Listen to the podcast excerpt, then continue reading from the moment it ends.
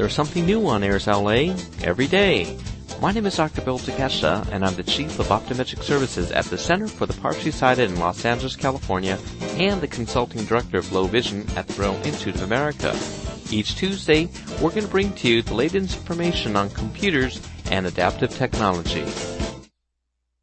The Freedom Scientific Ruby Portable Video Magnifier.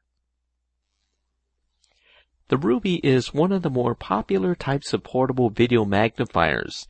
It is made by Freedom Scientific, one of the leaders in the manufacturers of products for people with vision impairment and blindness.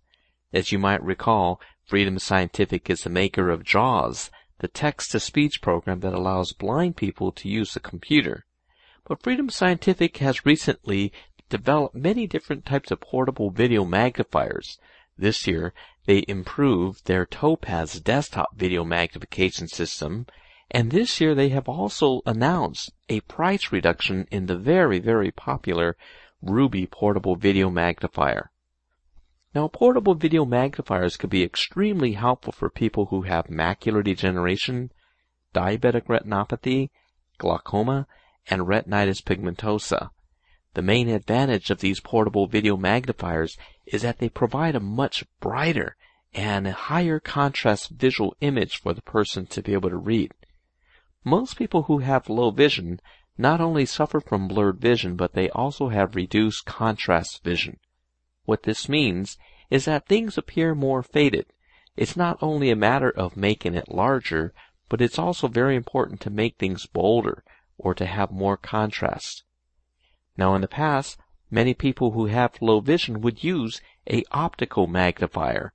This is just a magnifier with a lens, and these magnifiers could produce magnification up to 10 to 12 times magnification. But one of the limitations of optical glass or plastic magnifiers is that as you increase the thickness or the power of the lens, you tend to have less light coming through the lens and as a result it's more difficult for many people to see under the higher levels of magnification. With the Ruby, a person has the best of both worlds. The Ruby has a 4.3 inch screen, so you do have a very large area to look through. In contrast, if you're looking through an equivalent high power magnifier, the size of the lens would be much smaller and you would only see a few letters at a time. With a Ruby, you can have magnification up to about 14 times.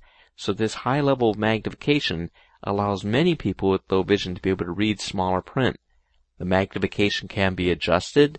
You could change the colors of the background and the text. And this really helps people who have problems with glare and it also increases the contrast. The Ruby can also capture an image. So let's say that you're at the grocery store and there's a price on the top of the shelf there. Or you could simply hold your Ruby right in front of that price tag, press a button, it will take a picture, and then you could hold it there in front of your eyes and see the price. So the Ruby is a great device to use for shopping, for reading, to reading menus at the restaurant, or if you're doing your banking.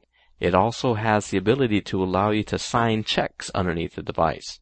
But what's really great is that Freedom Scientific has reduced the price to $545.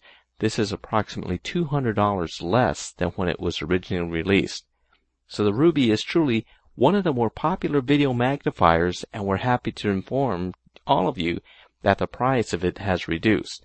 To get more information about the Ruby, you could go to www.freedomscientific.com or you could call Freedom Scientific at 800 444 4443.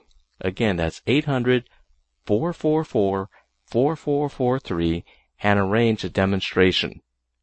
If you want to learn more about the latest in low vision or podcasts that we have at Airs LA, you may follow us on our Facebook page. Simply go to www.facebook.com forward slash Airs LA, A-I-R-S L-A, and click the like button. Then you'll be able to keep informed and up to date of the latest information on vision. This podcast is intended solely for the use of the blind and the print impaired audience. Any unauthorized use is prohibited.